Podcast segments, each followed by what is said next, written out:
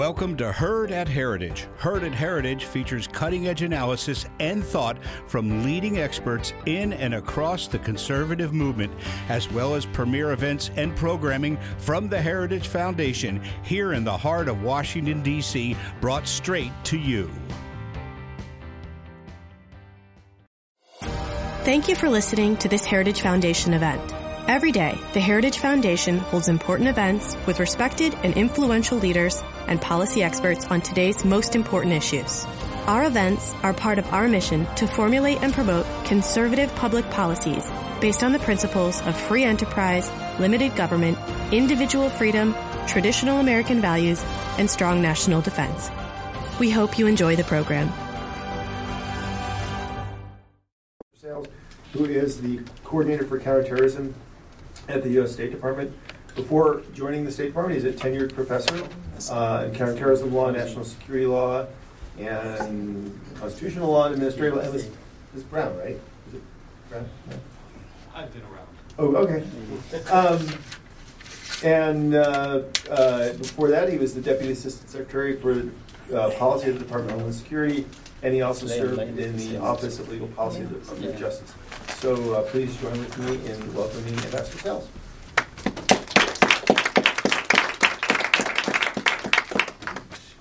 Thanks, Jim, very much for that warm introduction. It's a real pleasure to be back here at Heritage. Um, I'd like to thank Heritage for hosting me today and thank all of you for joining us for this presentation.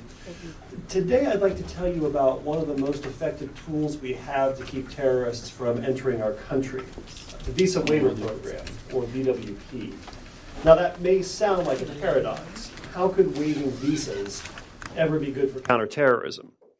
In fact, the Visa Waiver Program is the gold standard for international security cooperation. It helps us push our borders out. The Visa Waiver Program enables us to identify terrorists attempting to travel here and stop them long before they reach our shores. And the reason that's the case is because visa free travel doesn't mean vetting free travel. In fact, it's the opposite. As a condition of membership, our partners are required to share valuable information that strengthens our national security. Things like terrorist watch lists, as well as criminals' fingerprints. They invest in sophisticated border technology, they upgrade their passport security programs, and they amend their counterterrorism laws to address emerging terrorist threats. In short, we're all safer with the visa waiver program than we would be without it. I'll start my speech this afternoon with a quick overview of the persistent problem of terrorist travel. Then I'll highlight for you some of the most significant security features of the visa waiver program. And finally, I'll conclude by saying a few words about the future of the program. Let me start with the problem. Our terrorist enemies have global ambitions, which means they seek to travel across the globe. Whether they aim to strike their so called far enemy or to establish a so called caliphate, terrorists depend on travel to move money, to move weapons, and to move fighters. We know that terrorists are continually probing for weaknesses in our borders. In 2001, shoe bomber Richard Reid attempted to detonate explosives aboard a plane flying from Paris to Miami. A few years later, in 2006, terrorists planned to use explosives disguised as sports drinks to bring down a half dozen flights from the UK. And on Christmas Day 2009, Umar Farouk Abdul tried to destroy a flight from Amsterdam by detonating a bomb hidden in his underwear. The rise of ISIS saw a surge of foreign terrorist fighters crossing international borders for the war zone in Syria and Iraq. Some 40,000 FTFs are believed to have traveled to the war zone, a number that includes about 5,000 from Europe. We are now on the verge of eliminating the remnants of the false caliphate in Syria. But that doesn't mean the ISIS threat itself has been eliminated. The group's leadership and foot soldiers alike see this as a setback, not a defeat. They're actively working to continue the fight from their elaborate network of branches and affiliates around the world. ISIS, of course, is not the only terrorist threat that we must confront. Al Qaeda is rebuilding and maintains its desire, both its capability and its intent, to attack our homeland as well as our interests overseas. Then there's Iran, which remains the world's leading state sponsor of terrorism. Tehran's terrorist proxies have a truly global reach, in particular Hezbollah, which continues to target the United States, our allies, and our interests around the world. That means that combating terrorist travel will continue to be a top priority for the Trump administration. Indeed, some 1,200 ISIS fighters have already returned home to Europe. Hezbollah operatives likewise have been arrested across Latin America and elsewhere around the world. And our Asian and Pacific partners are also dealing with hundreds of terrorists who've traveled back to Southeast Asia from the Middle East. Stopping this travel requires continuing vigilance to prevent terrorists from exploiting our immigration systems, including the visa waiver program. Let me say a few words now about the visa waiver program and how it enhances our national security. The program's economic benefits are well known. In 2017, the United States welcomed more than 22.6 million visitors under the program. While they were here, they collectively spent more than $94 billion in our country. On average, visa waiver travelers spend 44% more during a trip to the United States than other travelers do. But in today's threat environment, economics alone aren't enough to justify the visa waiver program. We also need to know that the program is secure. Fortunately, it passes that test with flying colors. The criteria for membership in the VWP are fairly straightforward. A country must achieve a non immigrant visa refusal rate that's lower than 3%. That's very wonky, so let me explain what that means in layman's terms. What that means is that consular officers have to assess that there's a low risk that citizens of this country might overstay their visas if they come to the United States. In addition, members of the program also have to implement a number of tough, real security measures to combat terrorist travel. DHS is responsible for ensuring that countries meet the VWP's strict security criteria. And the State Department's Counterterrorism Bureau, which I lead, plays a key role in ensuring that the VWP is helping to secure our homeland and keep our citizens safe. Let me say a few words about five key security requirements in the program. First, there's the Electronic System for Travel Authorization, or ESTA. Citizens of visa waiver countries apply online before boarding their plane or ship to the United States. DHS then takes that data and screens it to determine if these travelers might pose a threat. If their ESTA is denied, they must apply for a visa at a U.S. embassy or a consulate. This vetting works because of a second visa waiver program requirement. It gives us unprecedented access to other countries' terrorism related data. One of the lessons we learned on 9 11 was the need to tear down the walls that kept officials within governments and among governments from communicating with one another. We can't allow ourselves to forget that lesson today. Under the visa waiver program, member states must provide us with their watch lists of known and suspected terrorists. They also have to share information about serious criminals, including their fingerprints and other biometrics. In addition, since 2017, visa waiver members have been required to screen travelers arriving in their countries against U.S. watch lists. They also have to notify us about any encounters they experience with watch-listed terrorists. This requirement dramatically expands our awareness of global terrorist travel and makes it harder for terrorists to move elsewhere around the world. We can think of it as a global neighborhood watch, where everyone's looking out for emerging terrorist threats. Third, we've leveraged Interpol's capabilities to improve the security of the visa waiver program. VWP partners are required to report lost or stolen passports within 24 hours, either directly to the United States or through Interpol. This helps us spot terrorists trying to travel on forged documents. In fact, visa waiver countries are responsible for more than 70% of the 84.5 million records in Interpol's database of lost and stolen travel documents. We also recently began requiring member countries to report foreign terrorist fighter identities directly to Interpol and Europol and similar organizations. When our partners and also non visa waiver countries screen against these databases, it makes it that much harder for terrorists to move about the world freely. Fourth, the visa waiver program helps us spot unknown terrorists. the ones trying to hide in plain sight. The visa waiver program's intensive information sharing requirements enable us to stop travelers who've been watchlisted, the known threats.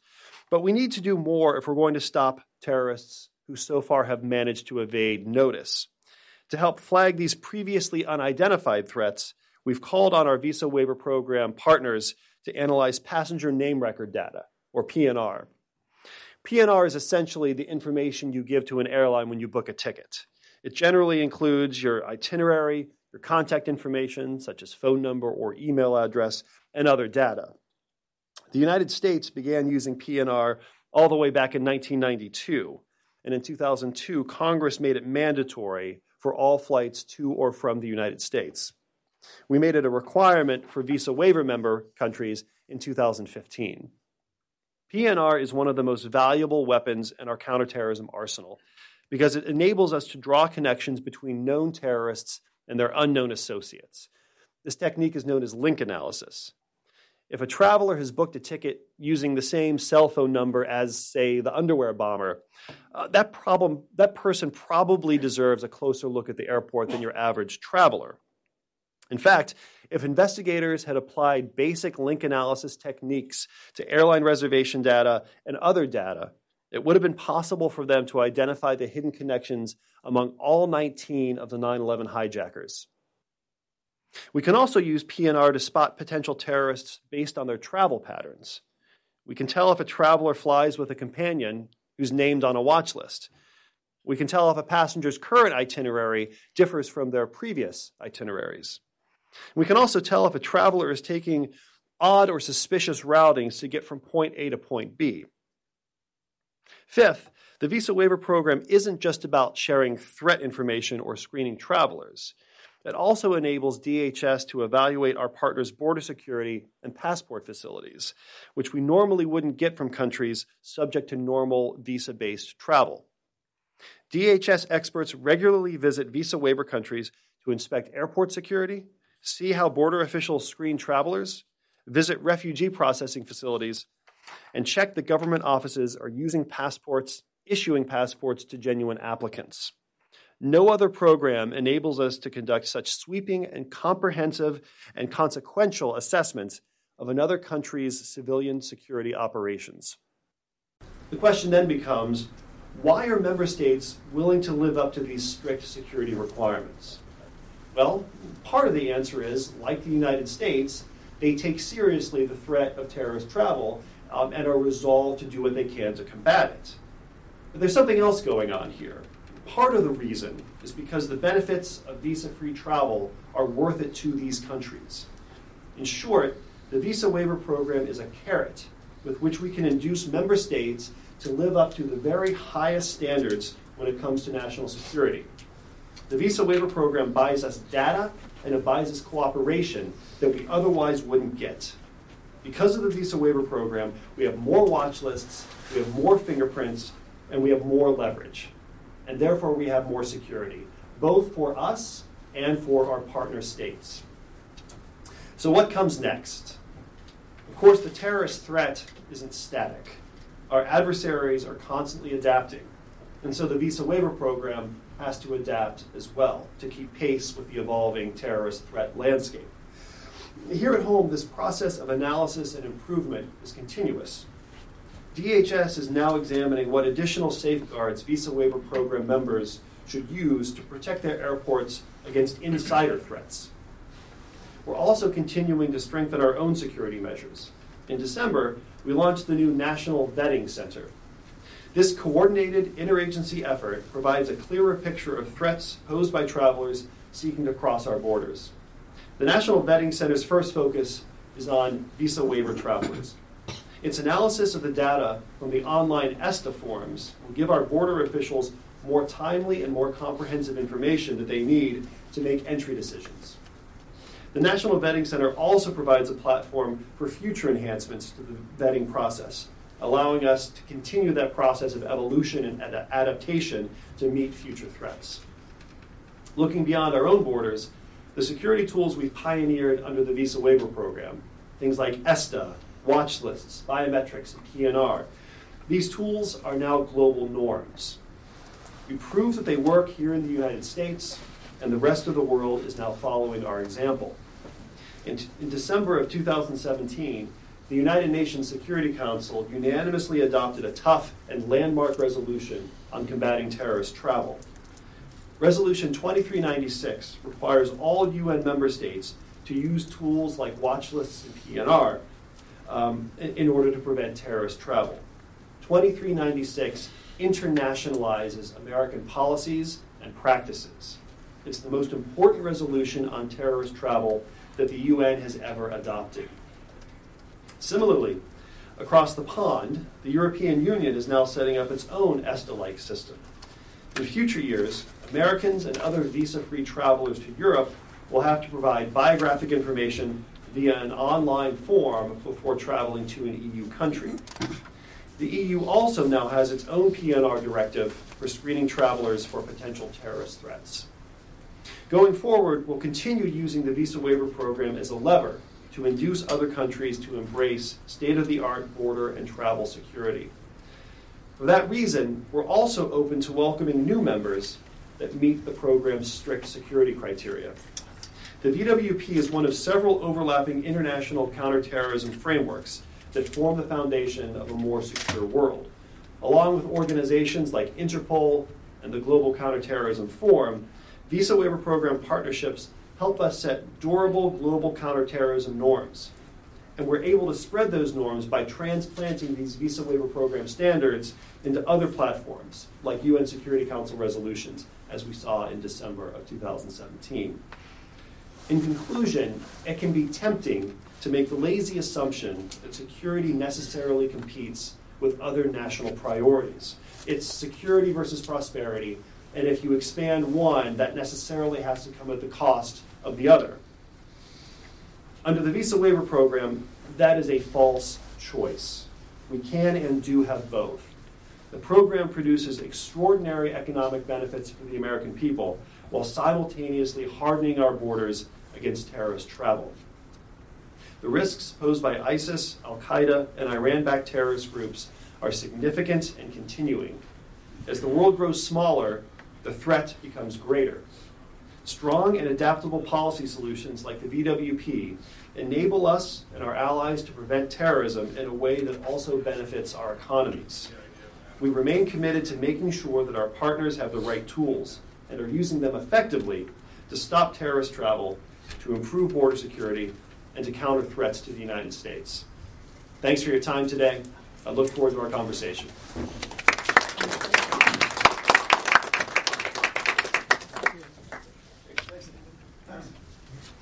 Thanks. I hope to bring everybody else in the conversation. So if you have a question, just kind of make, you raise your hand, let me know, and then and we'll work folks in. And again, if um, if you do have a question, if you just wait to be recognized, and if you would uh, just state your name and affiliation. Um, and wait for the microphone. That would be great. So um, let, us let's, let's start with the visa waiver program. I, I thought you did a, a, really great job, kind of laying out what the what the benefits are and how the U.S. has leveraged that to improve our capacity to um, defeat um, terrorist travel. Uh, I, I, don't know if a lot of folks realize that a lot of those innovations really came after 9/11 um, under the uh, the, the uh, Bush administration when, and when Secretary Chertoff was uh, Secretary of Homeland Security. So one of the things that facilitated that expansion was um, there was a, a, change in the law, which which granted the administration some waiver authority. So there was a very low criteria to qualify for the visa waiver program. Uh, it was based on, on the visa refusal rate to your country. And so, um, for a period, Congress gave the administration um, expanded authority to waive that up to 10%. To say if you had a refusal rate that was uh, under 10% that you could bring in, and then and we brought in a number of countries at that point. And then subsequently to that, a couple of years later, that, that authority expired. Um, and uh, so now we're kind of uh, I think it's the 3% refusal rate in order to qualify. Um, looking at the value of the program, and, and I'm assuming that, that, this administration doesn't have any interest in bringing back the waiver. And um, so, what are the prospects for the continued expansion of the program to include other countries? Uh, I, would say they're pretty good um, for countries that are able to meet the criteria. There's immigration related criteria as well as security related criteria. Um, admitting countries that meet the standards into the program uh, represents a, a win win. Um, the United States benefits from uh, those uh, admittances because we are now able to um, propagate out to an additional partner the highest possible security standards. Um, bringing with it various economic benefits and, and geopolitical benefits that, that stem from uh, you know, using visa waiver uh, to cement alliances and, and, and, partnerships that have geopolitical significance. Um, for, for countries that are, are close to the, the 3% threshold, um, which, as you said, is uh, sort of firm and inflexible statutory mandate uh, as to which we have no discretion in the executive branch. Um, for, for countries that are uh, close to meeting the 3% threshold, um, I think the most important thing uh, that candidate countries could do is begin to take the necessary steps to position themselves uh, to implement the security requirements. And so, I mean, so is it your uh, uh, impression that countries continue to see value in joining this program, and so they they um, con- they're consciously working to reduce the overstays, reduce the refusal rate, um, meet the security requirements, so that that, that carrot the carrot approach is actually continuing to work for the U.S. Is that fair? I think that's right. I think um, I think countries do see a lot of value in joining the program. Um, there's the sort of well-known economic benefits. There's the uh, solidification of alliances and partnerships, um, and I think that incumbent members as well as aspiring countries all see those things as delivering real value. And is it is it fair to say, because uh, I actually don't know the answer to this question, that that this administration um, uh, is um, interested in other countries joining? Is that fair? That, that the, the goal is to have other countries meet the standard and join into the program, that they see it as a growth of the program as something that is in the U.S. interest. Is that fair? We, we, we want more security when it comes to international travel. Visa waiver is a very effective way of improving security, um, and so you can read between the lines. Okay, so um, so you know, for in um, in in the debates we have Whereas, you know, maybe 20 years ago, terrorist travel was at the forefront of everybody's mind today. Um, remarkably, uh, you, the, we've actually done an incredible job combating terrorist travel. Um, and it's gotten successively, I think, better with each administration. And um, one of the things that we do at Heritage is, is we have a database where we track Islamist related terror plots against the United States since 9 11. And I can't remember the exact number, but now we're well over 100. But um, consistently, I think, for, uh, geez, it must seem almost like a decade now, virtually um, every plot that's been uncovered is, is homegrown. So we just don't have a track record of terrorists being able to use the normal means of kind of travel um, to get to, to, the United States. So, um, and not surprisingly, I think uh, when you look at polls about what Americans are concerned and worried about today, uh, the threat of transnational terrorism is, is down.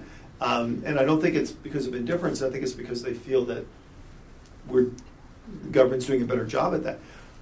On the other hand, um, uh, immigration and illegal immigration has is maybe one of the the defining issues today, right? They've, they've absolutely kind of changed places in the last 20 years.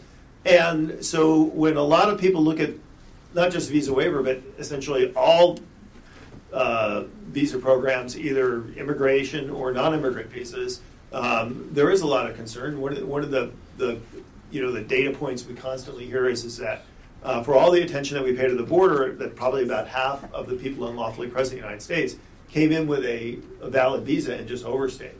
Um, so I imagine when a lot of people hear about the visa waiver program expansion, that their concern is as well, what what are we seeing in terms of over, visa overstay rates from visa waiver countries versus other countries is adding countries to the visa waiver program. Does, does, that, does that create a potential new pool of, of, of illegal immigrants?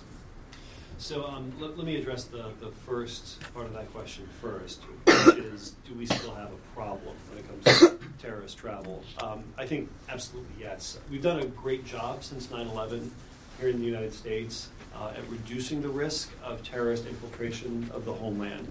Um, but notice what verb I used. It's reducing, not eliminating. Uh, and I, I, wouldn't want our audience to come away with the impression that we can check the box on this exercise and, and move on to the next problem because the, the risk to the homeland of uh, terrorist travel uh, remains significant. Of course, the homegrown threat is a, is a real and growing one, um, but the threat from international terrorist organizations uh, is, is very real, and we can't afford to let our guard down. Uh, in, in, many ways, the, the threat landscape we face today is even more complex and difficult than the one we saw in the years running up to 9 11. Uh, the, the, principal transnational terrorist organization that we focused on before, and certainly the immediate aftermath of 9 11, was, was Al Qaeda. Um, but today we have not just Al Qaeda, which has been quiet, but that doesn't mean a surrender. Al Qaeda has been strategically patient over the past several years, but they retain the capability and the intent to carry out external operations targeting our homeland.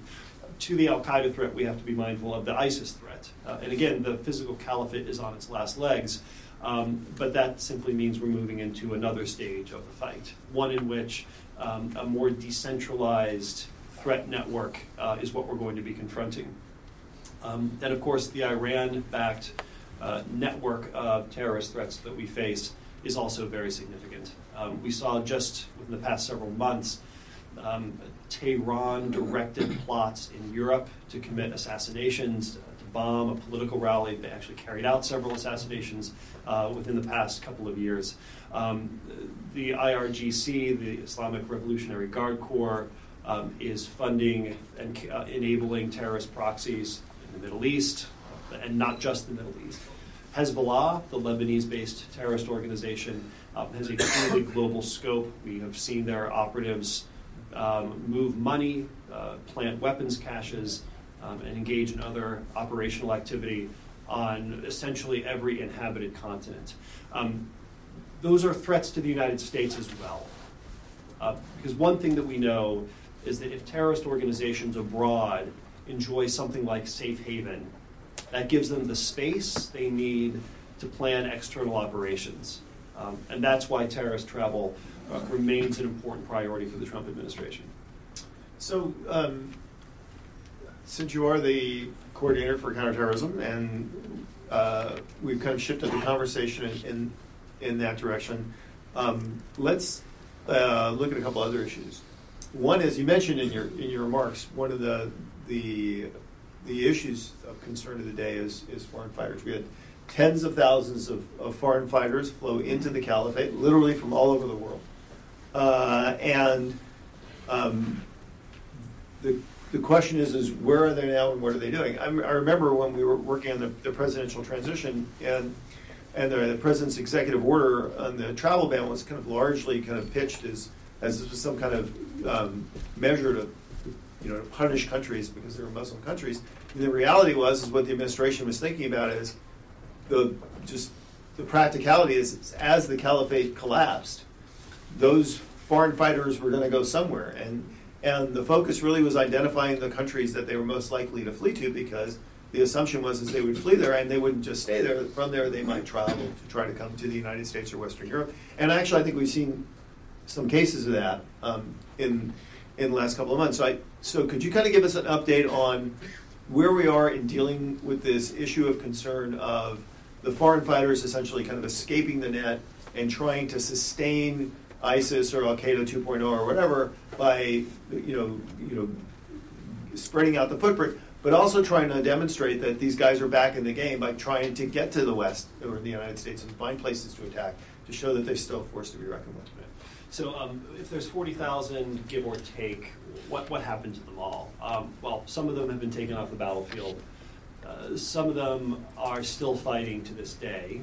Um, in the last territorial holdings, reduced to a postage stamp essentially in the middle Euphrates River Valley. Some of them have dispersed elsewhere in the region. Uh, some of them have gone back to their country of origin um, or to a third country um, you know, looking for whatever the next Syria is going to be, the next magnet to attract um, you know, global jihadis to the, to the fight. Um, the, the risk of battle hardened terrorists returning home or to a third country to carry out attacks is not just a hypothetical one, it, it's something that we've actually seen. Uh, this is the story of the Paris attacks in 2015. This is the story of the Brussels attacks in 2016, um, in which you had fighters who had gained battlefield experience in Syria and Iraq, um, exploiting refugee flows to uh, uh, deliver operatives um, right into the heart of, of, Western capitals and carry out um, some of the worst acts of terrorism that Europe had seen uh, in history. So um, we, we, are very mindful of, of this threat of returning FTFs. One of the things we're doing to address it is using some of the terrorist travel tools, counter-terrorist travel tools that we've discussed, um, uh, to boost countries' capabilities to detect these folks. Now, let me tell you about a couple other things we're doing. Our soldiers in Syria and Iraq uh, are hoovering up an extraordinary amount of data from captured enemies, from safe houses that have been abandoned, uh, from other enemy, enemy material that they encountered during operational activities. That is a treasure trove of information that we can use. Um, battlefield evidence is a treasure trove of information that we can use for a whole host of purposes. We can use it as evidence in criminal prosecutions. We can use it to um, flag people who might be put on a watch list we can use it to develop targeting rules for our intelligence analysts um, to better predict which patterns are associated with uh, suspicious behavior and flag those folks uh, when they attempt to cross the border, when they land at JFK. We can also share this information, and we, we are sharing this information with our partners um, so that they have the same capabilities to detect and stop travel that, that we uh, have, have developed. a final thing that I would highlight is there's about a thousand or so foreign terrorist fighters currently held by the Syrian Democratic Forces. Um, they've been taken off the battlefield and they're now held in a variety of facilities in Syria. These folks need to go back to their countries of origin and stand trial for the crimes they've committed. Um, it's no longer an acceptable solution to leave these folks on the battlefield and hope for the best we hope that the SDF continues to detain them. We hope the regime doesn't take over the portion of the, the, the country in which these detainees are held. Now, criminal law is an effective counterterrorism tool, and the United States calls on our partners to repatriate their citizens um, and, and prosecute them for crimes they've committed so they're not able to ever return to the battlefield. Thanks. And again, if you have a question, just raise your, I have a few more questions I want to get on the table, but thank you. Um, and I'll, I'll, we'll, we'll come to your questions in just a minute. So just maybe two more questions. One is, okay, we've talked about the foreign fighters and the threat of, you know, them coming back here.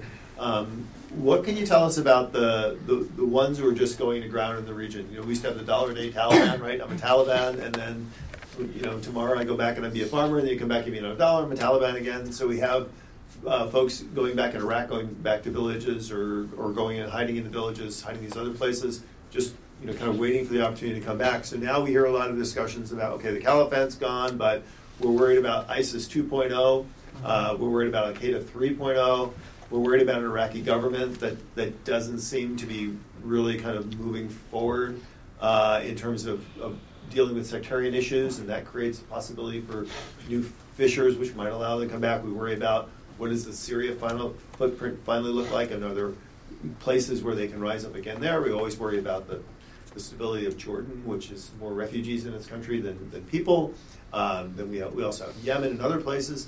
Um, so, in a sense, you know, it's kind of like the forest fire where the fire's gone out and then the, the guys walk away and then the wind kicks up and the, the, the flame kicks up again. So, what, how concerned are you with kind of a regional return of an ISIS 2.0 or an Al Qaeda 3.0, and what, what, where is what is the U.S. doing to, to deal with that? So maybe a threat assessment, and then kind of what are the mitigating measures? Yeah, so um, the, the, the threat is very real. Um, ISIS fighters have gone to ground. Uh, some of them have stayed in the region, um, biding their time to see what comes next after the final defeat of their uh, so-called caliphate. Um, it's a very it's an enormously complex problem um, that requires a full spectrum of responses. So let me answer this at a high level of generality. You know, the, the end state that we want to achieve in the region is one in which um, ultimately uh, ISIS is defeated, but subsidiarily, um, and most importantly, ISIS remnants lack the capacity, uh, lack the safe haven or sanctuary that would give them the capacity to conduct external operations. One or two guys pops up here and there. There are ways of dealing with that, kinetic and otherwise. Um, but what has to be avoided uh, above all else is a, a, reconstitution, even in a small way, of a, of a physical so called caliphate. Safe haven is what has to be avoided above all else. How do you accomplish that? Well, you use all the tools of, of national power uh, kinetic, diplomatic, uh, intelligence, um, um, capacity building, law enforcement, and so on. So, one more question, and we'll go to our audience.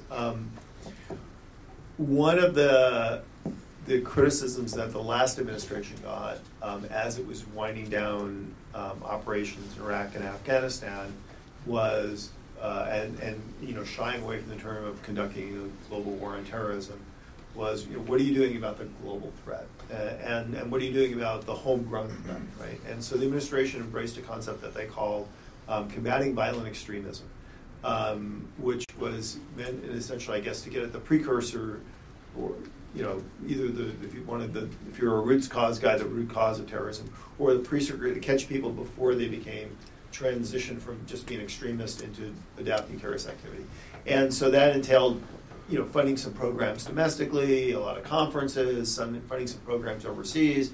So I know when the new administration came in, one of their uh, priorities was to kind of review what that effort was and what value or, or non-value is in there, and kind of put their own stamp on what they think really needed to be done beyond kind of the, the traditional hardcore combating of active terrorist threats. So, can you update us on what's happened to CVE under this administration and where where they're going from there?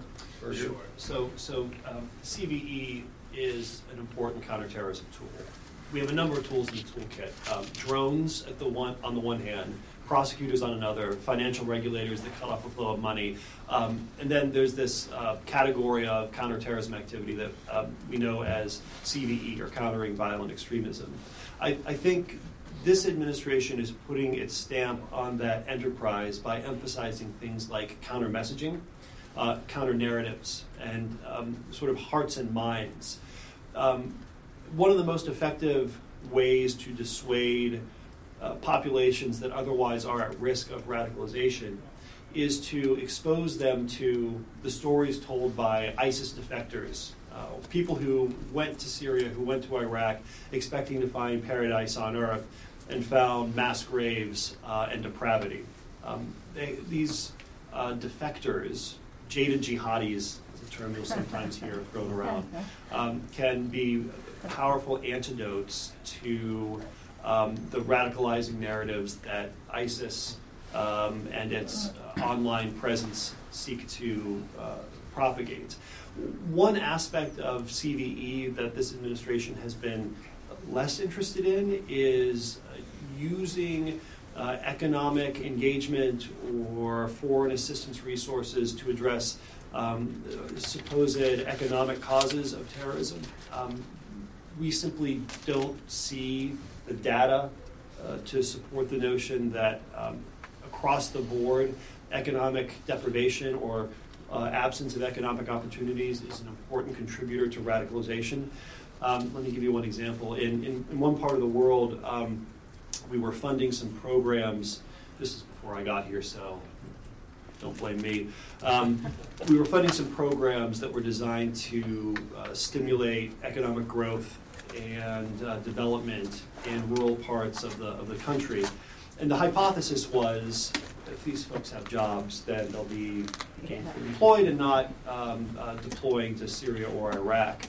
Um, there was no data to support that hypothesis. And in fact, uh, the data that existed undercut the hypothesis because we found um, that in this country, the people who were most likely to uh, uproot themselves and travel to Syria and Iraq and take up arms for ISIS tended to be folks with better economic prospects, uh, higher education, um, and generally higher uh, socioeconomic status. Um, we, I think we need to be uh, focusing very carefully on what the data, what the academic research tells us about uh, underlying causes of radicalization leading to terrorism, um, and not simply take mental shortcuts uh, and make hypotheses, sorry, make policy choices based on hypotheses that are not borne out by data. Great. So we're going to have a couple of questions down front, but we'll start here in the middle with this gentleman and then the young lady behind him. Um, and again, if you would just state your name and affiliation, ask your question. Uh, thank you very much for hosting this important issue. And uh, my name is Kawa Khadr. I'm from Kurdistan 24. Uh, Mr. Ambassador, you know that uh, the Kurdis, uh, Kurdistan government, or regional government, is considered as a big source of tracking records. By the regime, and the Russians has been hauled off. Uh, but the Russians have been pressing Turkey to do more to separate the terrorist elements inside Idlib. So, uh, what, what, how much is the U.S. is concerned about a possible operation by the Russians in um, Idlib? Um, if we consider that the um, Hayat Tahrir al-Sham elements are there and that could also, you know, spark a new wave of immigration into Turkey as well. Thank you. So two questions on Syria. Why don't you just hand the microphone to the gentleman? So go ahead. So, um, first question, I, I don't have any updates for you. We, um, we, we are uh, in conversations with our NATO ally Turkey um, and uh, looking for a mutually beneficial path forward.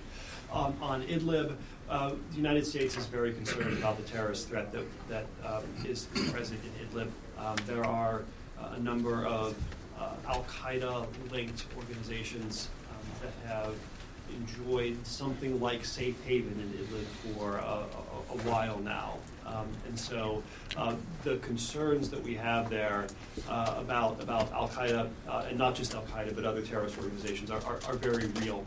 Um, and at the same time, we're also mindful of Turkey's needs um, to avoid any kind of humanitarian crisis that would put a strain on uh, Turkey's borders uh, and tax Turkey's ability to respond adequately. So, I'm uh, Peter Humphrey, an intel analyst and a former diplomat. I'm wondering a couple things. Uh, it's a, this is on the basis of reciprocity, right? That's right. You mean visa waiver? Yeah. Yes. And um, have we ever dumped a country? Yep. Yep.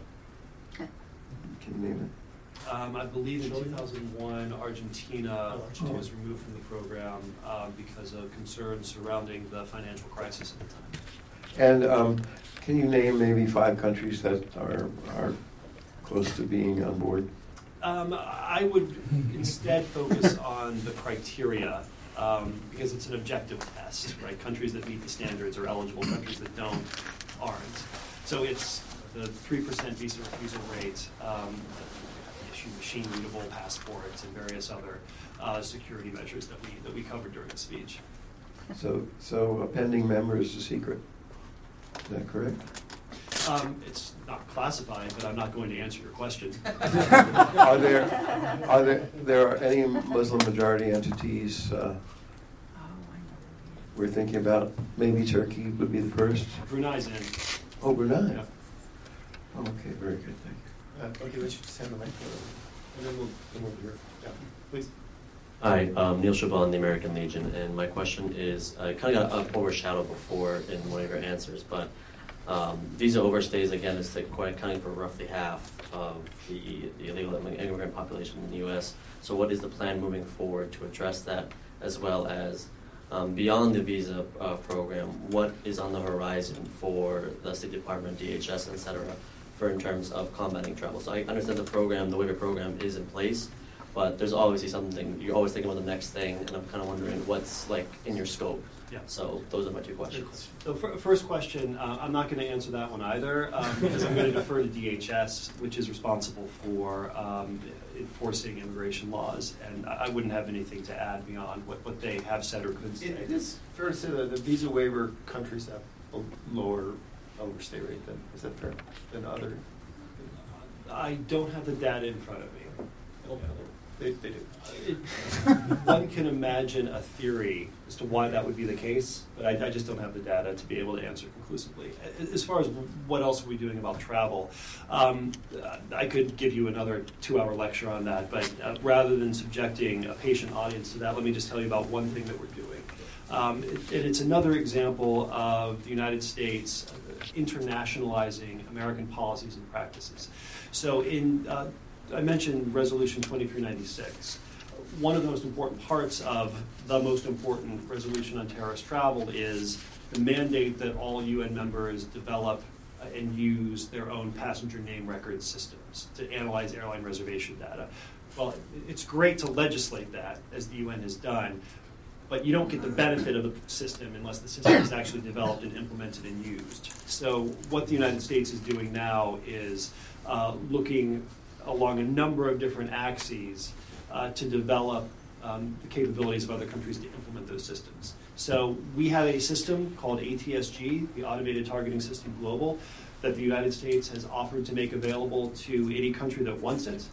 Uh, the Dutch, you know, I couldn't mention ATSG without mentioning TRIP. Uh, the Dutch have their own system uh, called TRIP, which they have made available through the UN to any country that, that wants to adopt it. Um, so that's one track that we're pursuing. And another track we're pursuing uh, concerns ICAO, um, the uh, UN's body for addressing uh, civil aviation.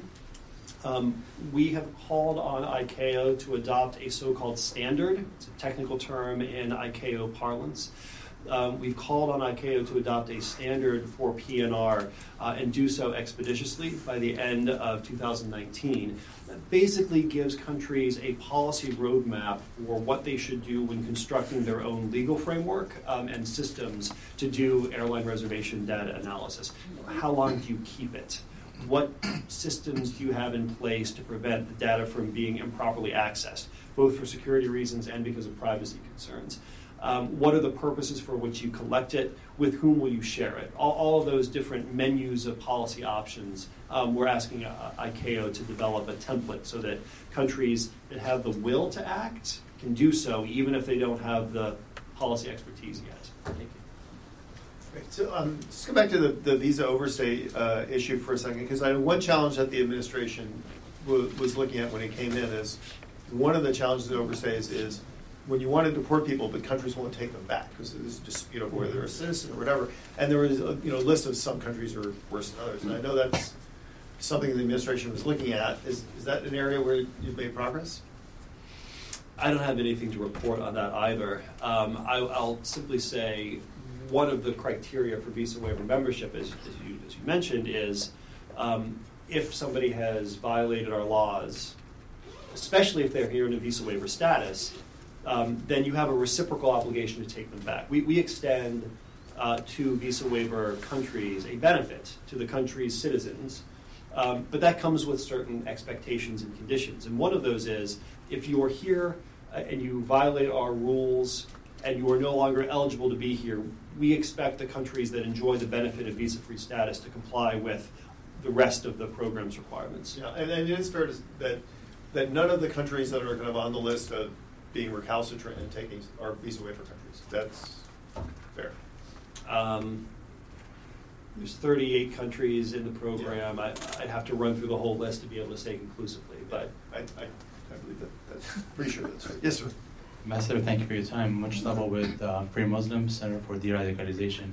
Uh, two quick questions. Do we also have the uh, access to the red flag list of these 38 countries of people who are potentially radicalized, or are we laying that responsibility to the country to vet who's supposed to come or who's not supposed to come? And two, Well, let's, well, let's do that question first. then. Yeah, so um, under the visa waiver program, uh, member countries are required to share with us their lists of known and suspected terrorists. Um, a known terrorist might be somebody who's committed an attack or written a check and therefore has been prosecuted and convicted for that crime. Uh, but the category of known or suspected terrorists can be broader than that, right? It could include people um, who are recruiters for ISIS um, or financiers for Al Qaeda. Um, it's not limited to people who've actually stood trial and been convicted. So it's a broader, it's a broader set. my second question actually follows up on that is, uh, is the counterterrorism that you're uh, focused on, is it only to ISIS and Al-Qaeda affiliates, or could it be Europeans who are far right, far left affiliates who are radicalized but not ISIS affiliated? Right. So we, the, my mandate is to focus on uh, international terrorism that represents a threat to United States security. Um, the groups that tend to fit that bill are your Al Qaeda's, your ISIS's, your Hezbollah's. Other questions? Um, Robinson, Robin Simcox is our, our uh, uh, coordinator of our, of our, our uh, transnational terrorism research at the Heritage Foundation. So, Robert, over to you. Thank you. Um, just a quick question as a follow-up on the, the CVE point. You um, mentioned your preference for the use of the kind of jaded jihadis as a possible counter-messaging tool, but you also referenced earlier on about the need for um, countries to take back fighters that are being held in SDF and prosecute them. So, the, out of those two, which would be your preference? Because one may challenge the other. Uh, I don't see them as mutually exclusive because the people that when you when you think about the FTFs who are in custody in Syria right now, uh, I'm not sure how many of them are remorseful. Um, there are people that we took off the battlefield within the past 72 hours. Um, bitter enders fighting in the streets of the postage stamp they've got left are probably not going to be effective spokesmen for um, the brutality and uh, cruelty of, of, ISIS. So I, I see the two um, streams as being complementary. Um, we, we want you to take back your prosecutors and, and sorry, take back your fighters and prosecute them. Uh, and for those who have been de-radicalized after serving their time, or maybe they didn't commit a crime in the first place. I'm not speaking about foreign fighters here, but but, but other ISIS sympathizers. Uh, for those who can credibly explain uh, to a target audience, we want to amplify those voices. And I, yes, sir. I think it'll be our last question. Thank you very much, Mr. Kurt from Kurdistan TV. Uh, thank you for your time. What are differences between the U.S. and EU policy about the Iran? As you said, Iran not only sponsor of the terror, Iran did many of times in Europe. Look what happened for Iranian Kurdish leader in 1989, Dr. Qasem. For Dr. Sharafkandi in 1992 in Berlin, Germany. For Shapur Bakhtiar in Paris. For Kazem Rajavi in Switzerland. Thank you. Well, I don't think it will surprise anyone in this room to know that, uh, to hear that the United States and Europe don't exactly see eye to eye on the JCPOA. Um, however, uh, we have a great deal of convergence, transatlantic convergence, on the question of Iran backed terrorism. Um, I think that's an area where our interests align very nicely. I think it's an area where um, we can we can work very closely with our European allies set aside the nuclear question, uh, we can all agree um, that no state should be able to plot assassinations in the heart of a European capital. We, we can all agree um, that no state backed terrorist enterprise should be plotting to bomb a rally in the outskirts of Paris. Um, that, I think, is one area where there's very little daylight, if any, between um, East and West. Okay, so last question. What what keeps you up at night? My five-year-old. That's a good answer. Please join me in thanking Ambassador